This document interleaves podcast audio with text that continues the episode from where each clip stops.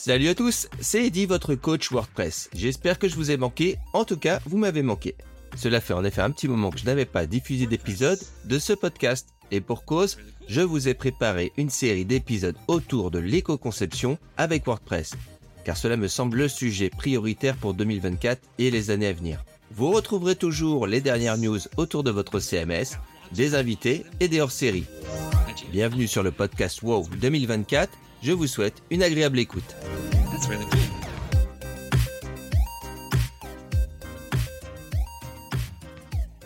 Au sommaire de cet épisode, qu'est-ce que WordPress nous réserve pour 2024 Les dernières nouveautés de Gutenberg, l'Internet des objets dans WordPress, la rubrique J'ai testé pour vous l'application WordPress sur iOS, et enfin le dossier du jour sur l'assurance qualité dans le web.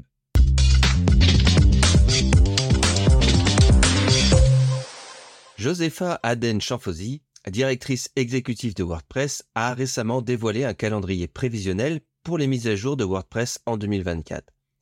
Ce plan inclut trois mises à jour majeures du noyau de WordPress. Bien que les dates spécifiques ne soient pas encore arrêtées, elles sont programmées pour éviter les périodes de vacances et les événements importants de WordPress. Pour la première moitié de l'année, WordPress 6.5 est prévu pour le 26 mars, il sera suivi par la version 6.6 en juillet et enfin la version 6.7 au début de novembre. Petit focus sur les mises à jour de WordPress en 2024. Après la conclusion de la phase 2 du projet Gutenberg, centré sur la personnalisation du site, la version 6.4 a mis l'accent sur l'amélioration des fonctionnalités existantes dans les éditeurs de blocs et de sites. La phase 3, axée sur la collaboration, sera le point central des mises à jour de 2024. Josepha envisage que les versions 6.5 et 6.7 se concentreront sur les fonctionnalités de collaboration, tandis que la version 6.6 tandis que la version 6.6 se dédiera principalement à la maintenance et à l'amélioration générale du logiciel. Des suggestions ont été faites pour ajuster cette orientation, notamment par Pascal Birchlet, un contributeur principal de WordPress. Il propose d'inverser l'ordre des versions 6.5 et 6.6, compte tenu de l'état d'avancement incertain du travail de la phase 3 pour la version 6.5. Les fonctionnalités de gestion de la typographie initialement prévues pour WordPress 6.4, mais repoussées, seront intégrées dans la version 6.5. Cette fonctionnalité inclut une bibliothèque de police et la génération de CSS Fontface côté serveur, permettant aux utilisateurs d'accéder à une bibliothèque de police dans l'administration, indépendamment du thème activé. Cette bibliothèque sera extensible, profitant aux développeurs de plugins. Je vous invite à écouter ou à réécouter le hors-série sur le spécial State of the World. Nous aurons bien sûr un épisode dédié à la prochaine version 6.5 et ne manquez pas non plus notre live avec notre spécialiste WordPress pour décortiquer toutes les nouveautés. Quoi de neuf dans les dernières versions de Gutenberg? Je vous parle de la version 17.4 et 17.5. Cette dernière est sortie en janvier de cette année.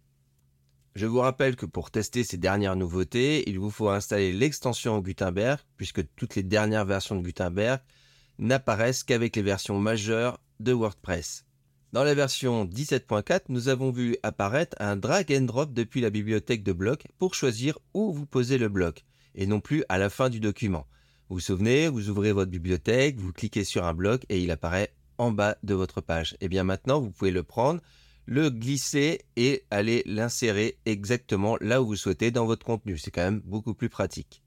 Dans la vue liste toujours, vous pouvez maintenant faire un clic droit sur les éléments pour obtenir les options et non plus aller cliquer sur les trois petits points spécifiquement. Là, vous avez ici, vous pouvez cliquer sur tout le bloc avec votre clic droit de souris pour ouvrir ses préférences.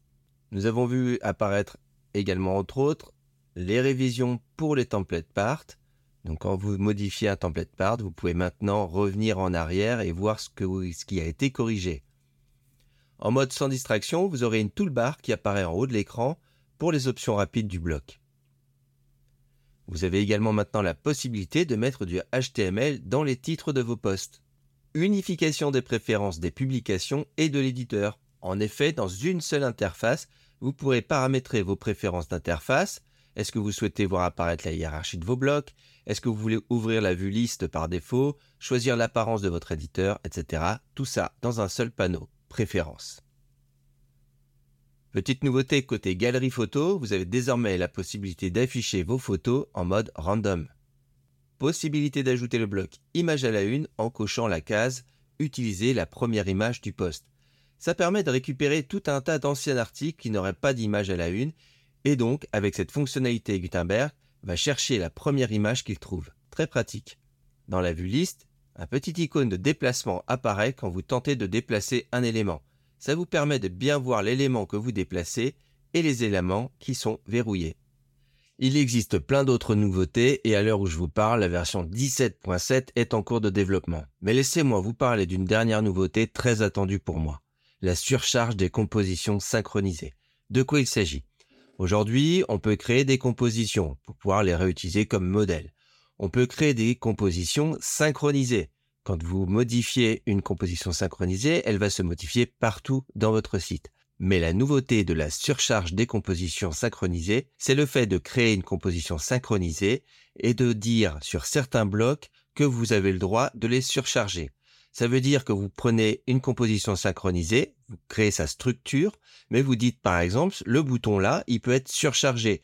Donc, quand vous l'utilisez, vous pouvez changer sa couleur, vous pouvez changer peut-être son contenu et ainsi de suite avec d'autres blocs comme ça. Mais si vous modifiez la structure globale euh, de cette composition synchronisée, elle ira bien se modifier partout. Par contre, là où vous avez surchargé la couleur de votre bouton, eh bien, euh, ça restera la couleur du bouton que vous avez choisi pour cette page spécifiquement. Donc, ça veut dire qu'on peut utiliser des modèles dont on ne pourra pas toucher éventuellement euh, la structure des blocs ou l'emplacement des blocs. Par contre, on pourra changer le contenu euh, tout en restant synchronisé. Tout ça, je vous le montrerai en vidéo pour que ce soit plus simple, mais en tout cas, je trouve ça très excitant et super intéressant pour euh, l'efficacité de la rédaction de contenu dans WordPress.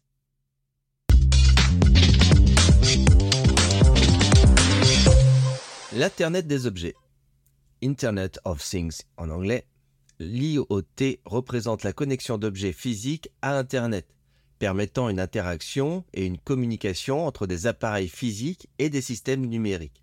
Cette technologie révolutionnaire a le potentiel de transformer chaque aspect de notre vie quotidienne, des appareils ménagers aux infrastructures urbaines. Exemple, utilisation pour l'éclairage urbain. En effet, certaines communes se sont dotées d'éclairage urbain intelligent, donc qui utilisent l'Internet des objets, qui par exemple, euh, les éclairages vont s'allumer que si quelqu'un passe dans euh, ce parc et s'éteindre s'il n'y a personne. On fait ainsi des économies d'énergie. Pourquoi je vous parle de ça dans un podcast dédié à WordPress? Eh bien, avec l'API REST de WordPress, les sites peuvent désormais interagir avec des appareils IoT. Cette fusion signifie que les sites WordPress peuvent collecter des données en temps réel, personnaliser les expériences utilisateurs et automatiser des tâches en fonction de données provenant du monde physique. L'intégration de l'Internet of Things étend les capacités de WordPress bien au-delà du contenu web traditionnel. Vous trouverez sur le net des exemples d'applications, alors surtout des expériences de bricoleurs curieux qui ont fait interagir des LED avec leur site WordPress. Dans un sens, allume les LED quand un visiteur est sur ma page contact, ou à l'inverse, quand j'allume ma lumière, passe le site en mode sombre. Je n'ai pas trouvé d'exemple plus sérieux pour le moment, mais je ne doute pas que d'ici quelques années ce sera quelque chose de commun et que de plus en plus d'objets connectés seront prévus pour interagir avec le web. Si vous avez d'autres exemples de l'utilisation de l'Internet of Things, n'hésitez pas à me le dire en commentaire, je suis très curieux d'aller voir comment ça évolue. L'intégration de l'Internet des objets dans WordPress ouvre la porte à des applications innovantes, telles que la gestion intelligente de l'énergie pour les bâtiments, le suivi en temps réel des conditions météorologiques pour des sites d'actualité, ou encore l'interaction avec des dispositifs domestiques intelligents pour des sites de e-commerce. L'avenir de WordPress avec l'intelligence des objets s'annonce comme une ère de site web plus intelligent, plus interactif et plus intégré dans notre environnement physique quotidien. J'ai testé pour vous l'application iOS WordPress pour gérer vos sites. L'application a une note de 4,4 sur 5 avec 1700 avis. Elle est éditée par Automatique et bien sûr gratuite sans option payante. La dernière mise à jour date du 7 janvier 2024 à l'heure où je vous parle, et en regardant le changelog, je me rends compte que l'app est mise à jour très régulièrement. Alors oui, vous allez me dire ce n'est pas nouveau. Mais j'étais curieux de voir l'évolution de l'application suite aux dernières mises à jour de WordPress et notamment de l'éditeur Gutenberg. Premier constat, je vous spoil, ça ne va pas m'être très utile. En effet, cette application fonctionne grâce au protocole XML RPC et si vous suivez bien toutes les recommandations de sécurité que l'on vous donne, c'est un protocole qu'il vaut mieux désactiver pour ne pas laisser une porte accessible aux hackers. J'ai quand même trouvé un site sans risque sur lequel j'ai réactivé le protocole et j'ai pu me connecter facilement sur l'application. Il faut pour cela un site auto-hébergé, ça ne fonctionne pas avec les sites de wordpress.com. Alors on se retrouve avec un menu très léger en trois parties. La partie publiée, avec l'ajout d'un article, d'un média, d'une page, et la gestion des commentaires. Une partie configurée, avec la gestion du profil, des extensions et des réglages du site, et enfin une partie externe avec deux liens, l'un pour voir votre site et l'autre pour se connecter au BO via un navigateur. L'avantage que j'y vois, si on occulte le souci du XML-RPC, c'est que vous pouvez configurer tous vos sites dans une même application et ainsi intervenir rapidement sur n'importe lequel s'il s'agit de publier un post, corriger une faute rapidement, surtout quand on est en déplacement. Au niveau de l'éditeur, vous ne retrouverez pas tous vos blocs Gutenberg, mais les blocs natifs essentiels, comme paragraphes, titres, images, vidéogaleries, séparateurs, colonnes, médias, etc. Ils sont présents et plutôt assez instinctifs à paramétrer. D'ailleurs, il est assez plaisant d'insérer une image directement depuis sa galerie iPhone dans un article et d'y appliquer des filtres. Il s'agit des filtres photos natifs de l'iPhone que vous utilisez directement dans l'édition du média. Ceci est un ajout de la dernière version, de la dernière mise à jour de cette application. Par contre, pas de gestion des menus, pas de gestion des extensions. Dans mon cas, j'ai par exemple un Gravity Form, je ne peux pas y accéder via l'application. Conclusion pour cette petite expérience, ça pourrait être une très bonne application pour corriger rapidement un texte pendant vos trajets en bus. C'est épuré et efficace. Par contre, l'utilisation du protocole XML RPC est un véritable frein pour le peu d'avantages. Donc, en vacances, je vous suggère de laisser le téléphone et l'ordi fermé ou bien de passer par un navigateur. Comme je l'ai mentionné en ouverture, notre série s'attaque au vaste monde de l'éco-responsabilité dans le secteur numérique. Cela englobe des concepts essentiels tels que l'éco-conception, l'accessibilité et au cœur de notre épisode d'aujourd'hui, l'assurance qualité sur le web. Imaginez, chaque fois que vous montez à bord d'un train ou d'un avion, vous le faites avec la confiance tranquille que tout a été méticuleusement vérifié et approuvé. Dans l'aviation, par exemple, l'utilisation rigoureuse de checklists garantit que rien n'est laissé au hasard. Mais pourquoi ne pas appliquer cette même rigueur et cette même méthode dans le monde du numérique? Contrairement à ce que l'on pourrait penser, le web et le cloud ne sont pas sans impact, que ce soit sur nous, les utilisateurs, ou sur notre planète. Je vous parlerai plus en détail de ces impacts dans un futur épisode dédié à l'éco-conception. Chaque consultation d'un site web, chaque interaction avec une intelligence artificielle ou une application mobile entraîne une consommation d'énergie, des émissions de CO2 et bien d'autres conséquences. Mais concentrons-nous pour le moment sur l'assurance qualité.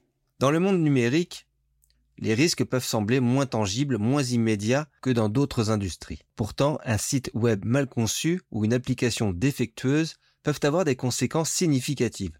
Vous risquez de perdre des utilisateurs, de manquer des informations importantes ou de compromettre votre message.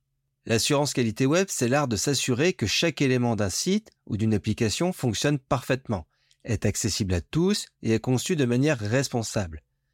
C'est un peu comme si on appliquait une loupe sur chaque détail pour éviter les erreurs qui pourraient frustrer l'utilisateur ou nuire à l'environnement. Mais alors que fait-on concrètement pour assurer la qualité sur le web?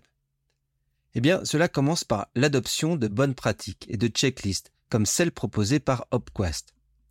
Opquest s'est donné pour mission de rendre le web meilleur en agissant sur plusieurs fronts. Améliorer l'accès aux services web pour tous, simplifier leur utilisation, soutenir le développement professionnel dans le secteur du web et fédérer une communauté autour de l'amélioration continue du web. Leur travail se concrétise par la création de 240 règles de référence pour la qualité des sites, la formation et certification des professionnels du web, et enfin l'animation d'un écosystème engagé dans cette mission. Ces règles peuvent être classées par thématique, comme les données personnelles, la navigation, les formulaires, le e-commerce, etc. Ou par des phases de projet, le développement, l'éditorial, la conception, et puis finalement par mots-clés, éco-conception, accessibilité, SEO, mobile et vie privée. Ces règles sont consultables sur le site d'Upquest, vous pouvez même les télécharger ou acheter le livre d'Elis Lohim. Il existe même une version courte de ces règles que l'on pourrait considérer comme l'incontournable si vous réalisez un site WordPress. Ce sont 60 règles à considérer dès le début du projet, quand c'est possible. Ces pratiques ne sont pas seulement une assurance pour les créateurs de contenu et les développeurs, elles représentent aussi une promesse faite aux utilisateurs, une promesse que leur expérience sera fluide, sécurisée et respectueuse de leur temps et de notre planète. Je vais vous donner quelques exemples de règles afin que vous compreniez bien de quoi on parle. La première chose que nous apprenons, c'est le modèle VPTCS. V pour visibilité, P pour perception, T pour technique, C pour contenu et S pour service. Je cite Eli, Visibilité, c'est la capacité d'un site à être trouvé par ses utilisateurs. La perception, ça va être l'aptitude à être correctement perçu. La technique, ça va être que le site fonctionne, tout simplement. Les contenus, comme son nom l'indique, ça va être que les contenus soient de bonne qualité. Et enfin, les services, c'est le fait que ce qui se passe après la visite se fasse dans de bonnes conditions. Avec ce modèle, on peut différencier ce qui est de l'ordre de l'expérience utilisateur et ce qui est de l'ordre de l'interface utilisateur. Sur la totalité du modèle, les cinq lettres constituent l'expérience utilisateur et au milieu, on a un bloc ergonomique c'est le T et le C, technique et contenu, qui représentent l'interface. Les règles d'assurance qualité s'adressent à tous les métiers du web et le modèle permet de relier des métiers à des priorités et sensibilités. Par exemple, le V pour visibilité, on sera plutôt pour le référencement, le marketing et la communication. Perception, on est plus dans l'ergonomie, l'usabilité, le graphisme et lui. La technique, on est sur la sécurité, sur la performance. Les contenus, c'est la rédaction, le juridique ou l'internationalisation. Et enfin, les services, ça peut être le service après-vente, la relation client, le e-commerce. Ce modèle peut servir également à montrer des zones d'intervention et les responsabilités entre le prestataire et le client. Les trois premières lettres, visibilité, perception et technique, sont à charge plutôt du prestataire, du freelance ou de l'agence. Et les deux dernières lettres, euh, contenu et service, sont plus du ressort métier et donc côté client ou prestataire si la partie contenu est assurée par une agence SEO. Alors je vous ai promis des exemples. Je pioche dans la version MVP des règles euh, donc qui pourraient faire partie de votre cahier des charges ou expression de besoin. Dans la rubrique un site facile à trouver et identifier, on pourra retrouver la règle numéro 3. Le code source de chaque page contient une métadonnée qui en décrit le contenu. Ou encore la règle numéro 213, le site propose un fichier sitemap indiquant les contenus à explorer. Vous voyez, comme Monsieur Jourdan qui ne savait pas qu'il faisait de la prose, vous venez peut-être de vous rendre compte que vous faisiez déjà de l'assurance qualité sur vos sites. Dans la rubrique Un site facile à utiliser, la règle numéro 15, les icônes de navigation sont accompagnées d'une légende explicite. Règle 166, un plan de site est disponible depuis chaque page. 177, les contenus sont présentés avec un contraste suffisant par rapport à leur arrière-plan. Vous voyez, on a des degrés de difficulté en fonction des, des règles. Il y a dans ce MVP euh, d'autres thèmes, des fichiers et contenus multimédia clairs et non intrusifs, un socle technique sûr, sobre et performant, des interactions et services clairs. Par exemple, pour les interactions et services clairs, chaque champ de formulaire est associé dans le code source à une étiquette qui lui est propre. L'étiquette de chaque champ de formulaire indique si la saisie est obligatoire.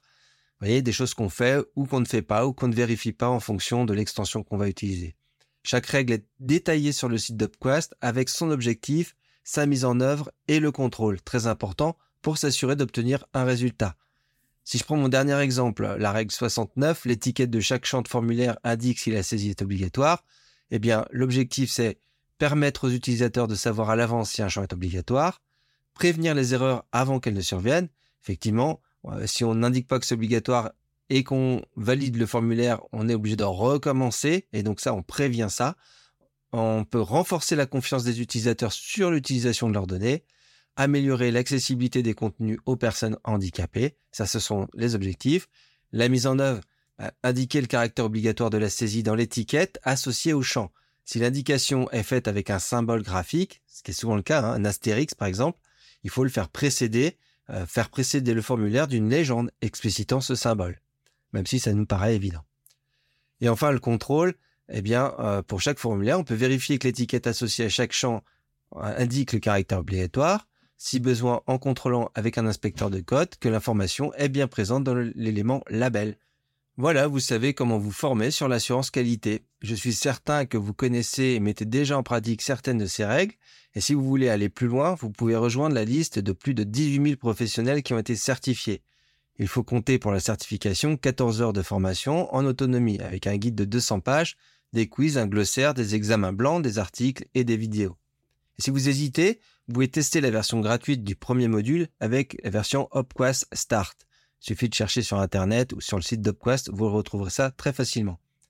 Ou bien pour une approche globale de l'assurance qualité, de l'accessibilité et de l'éco-conception, avec des exemples concrets et des mises en situation, je vous invite à venir voir les formations proposées par la Wood Unit Academy et plus précisément la formation intitulée Créer et gérer un contenu web responsable que j'ai le plaisir de dispenser. Si cette formation vous intéresse, n'hésitez pas à aller visiter le site Woodunit Academy ou laisser un commentaire euh, sur votre plateforme de podcast préférée. Je surveille et j'y répondrai. Enfin, sachez que le 20 février à 11h30 sur LinkedIn, je fais un live avec Elise Lehim qui a créé ses règles avec d'autres personnes, il nous l'expliquera et on parlera de cette importance des checklists et de l'importance de l'assurance qualité web en 2024. Eh, toi, oui, toi, l'auditeur qui vient de passer un bon moment avec ce dernier épisode. Tu sais quoi? Ton avis compte et pas seulement pour flatter mon ego, même si ça aide, soyons honnêtes. Laisser un commentaire ou une note sur ta plateforme préférée, c'est comme me faire un high five virtuel. Ça me booste et ça aide d'autres personnes à découvrir le podcast. Alors si tu as aimé, pourquoi ne pas prendre 30 secondes pour donner 5 étoiles à ce podcast? Et si tu as des critiques, balance, je suis tout oui. Merci de votre attention et je vous donne rendez-vous au prochain numéro.